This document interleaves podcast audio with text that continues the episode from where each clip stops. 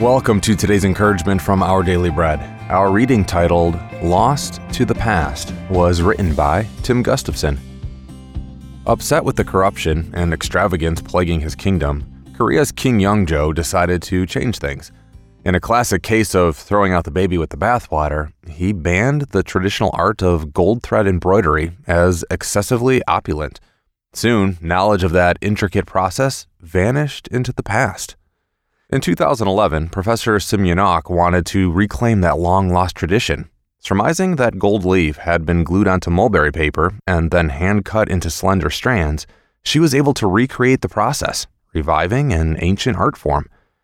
In the book of Exodus, we learn of the extravagant measures employed to construct the tabernacle, including gold thread to make Aaron's priestly garments.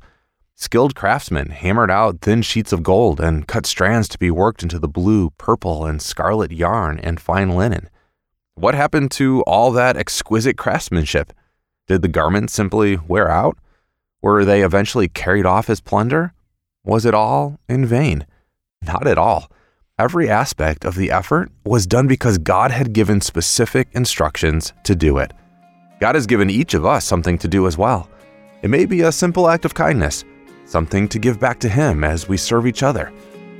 We need not concern ourselves with what will happen to our efforts in the end.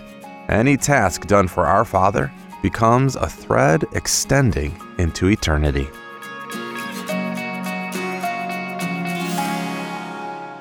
Today's Our Daily Bread devotional scripture reading is from Exodus chapter 39, verses 1 through 7.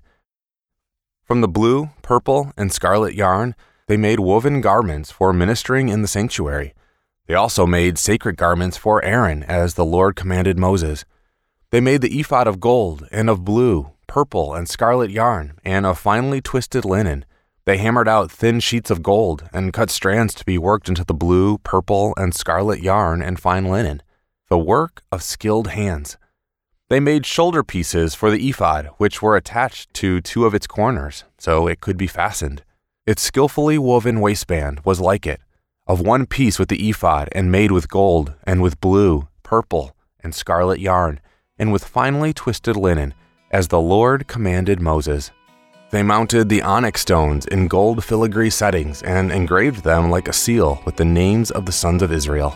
Then they fastened them on the shoulder pieces of the ephod as memorial stones for the sons of Israel, as the Lord commanded Moses.